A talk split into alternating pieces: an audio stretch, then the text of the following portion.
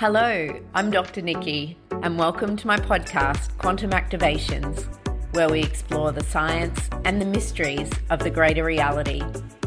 We will also be connecting in with some amazing evolution revolutionaries along the way. I look forward to you joining me. Hello, everybody. I hope you're all going well. Um, I just thought I'd just um, jump on. Uh, I often get asked with let's talk about intuition is if we're all intuitive, why can't I hear my intuition? And so I thought I'd come on and share a video because it's obviously, it's probably what a lot of other people um, are thinking as well. And so one of the first reasons is we may not be clairaudient. That is the way we receive information.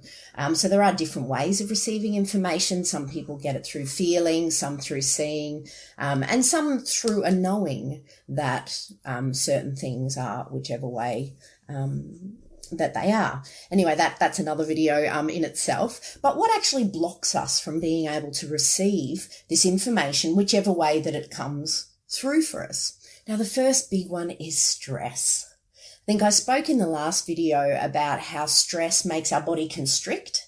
And I'm sure you've all felt that you know, before when you're stressing, you feel really tense and tight. And so our energy field is constricted as well. And so when we can be in a more relaxed state, our energy is able to be more expansive. And then when our energy is more expansive, it's much easier for us to be picking up on this other energetic information because this intuitive information exists within the energy, the, the, the energy fields around us. And so if our energy is too constricted, we've got no way to be able to be in contact with that larger field um, of information. And so when we're in that more relaxed state, if you look at the last video, I went into it in a lot more detail, but creating that expansion. So another thing that stress does is it keeps our mind so busy like we're always thinking about um, you know what we're gonna what we're gonna do later what we've got to do today what we didn't do right what this that what blah blah blah blah blah. And you know with all that going on it is impossible for there to even be space for any other sort of awareness um, to come through as well. So you know a big one is starting to work on how we can reduce the overdoing the overbusy the overthinking um, and I'll talk a little bit at the end about some different ways that we can we can help to do that really easily. But what else? I'm just trying to stay on topic. um, but what else does actually block our capacity to be able to hear our intuition? Um, fear.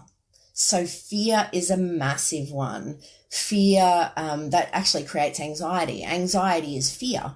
Um, and we end up running on these fear survival programs all the time. What if this doesn't get done, or this doesn't get done, or I'm not good enough, or you know those people won't like me, or all of these different um, sorts of fear programs c- create these complete um, these complete blockages. Um, you know, in a lot of these fear programs run in our subconscious basement. And so this is where a lot of our behaviors come from without us actually even recognizing. So when we look at the structure of the consciousness, we look, you can think of it like an iceberg. So the tip of the iceberg is our awareness. That's our 3D physical reality, all of the thinking. We know what we're doing, what we need to do, um, you know, who we are, blah, blah, blah. Um, that's, that's our thinking. That's only 10% of our consciousness. Now we have the subconscious, which is the remaining part. This is all the other parts of the brain that haven't been mapped um, and everything like that. But this is what contains um, all of our thoughts, um, all of our feelings, all of our um, memories.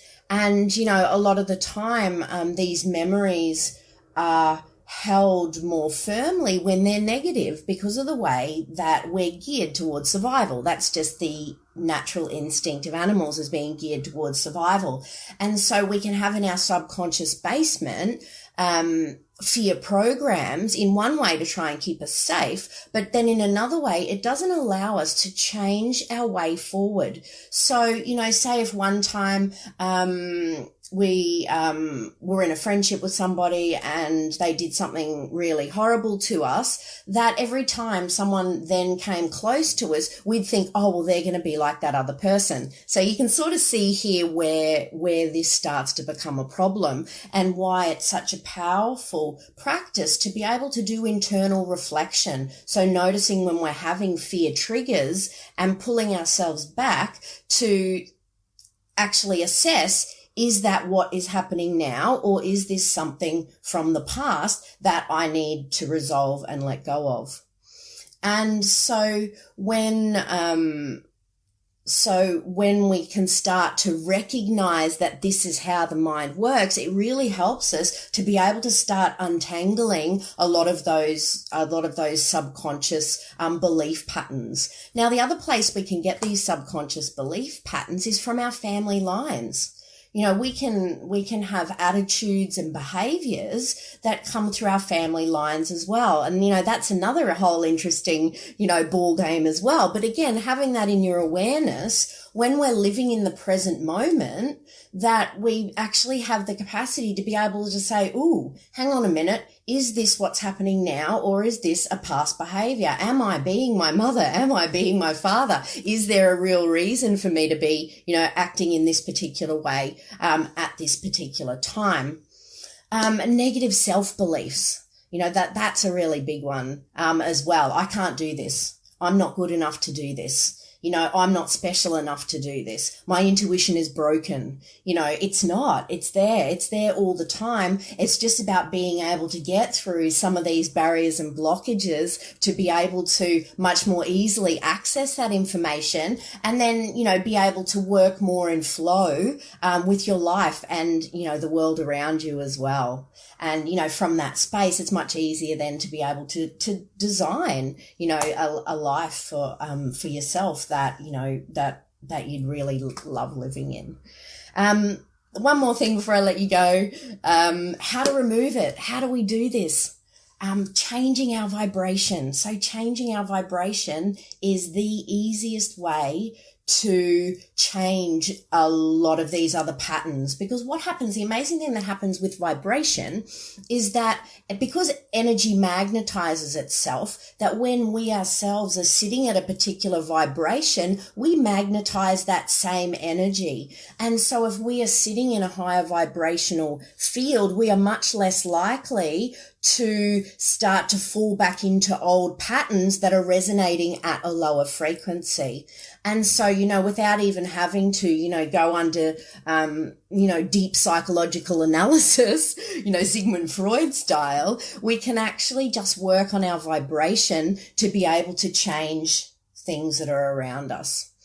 Um, and so, you know, doing things like doing things that you love, um, scheduling in time to whatever that is for you if it's going to the beach if it's just sitting alone on you know the riverside or sitting in a park or your garden or you know doing the vacuuming if you like that sort of thing. But you know you can create a mindfulness activity out of doing the vacuuming too if you like. It's just about staying in the present moment and releasing things that are no that aren't serving you for popping your attention on things that you do really enjoy things that um you know that do make your heart sing and that's sort of one of the main keys is does it make my heart sing or sink and your heart is throwing out the biggest vibrational field ever. So when we can start to attune ourselves more to the glass half full perspective, we do literally change our vibrational signature and then from that space start to change the world around us. Anyway, I hope that was helpful. Do reach out if there's anything that I can do for you. Take care and have a beautiful rest of the day or night. Bye. Thank you for listening. If you'd like to find out more about me, you can visit my website or you can follow me on the socials. All of the details are on the links below. And reach out at any time if I can support you along your journey. Take care.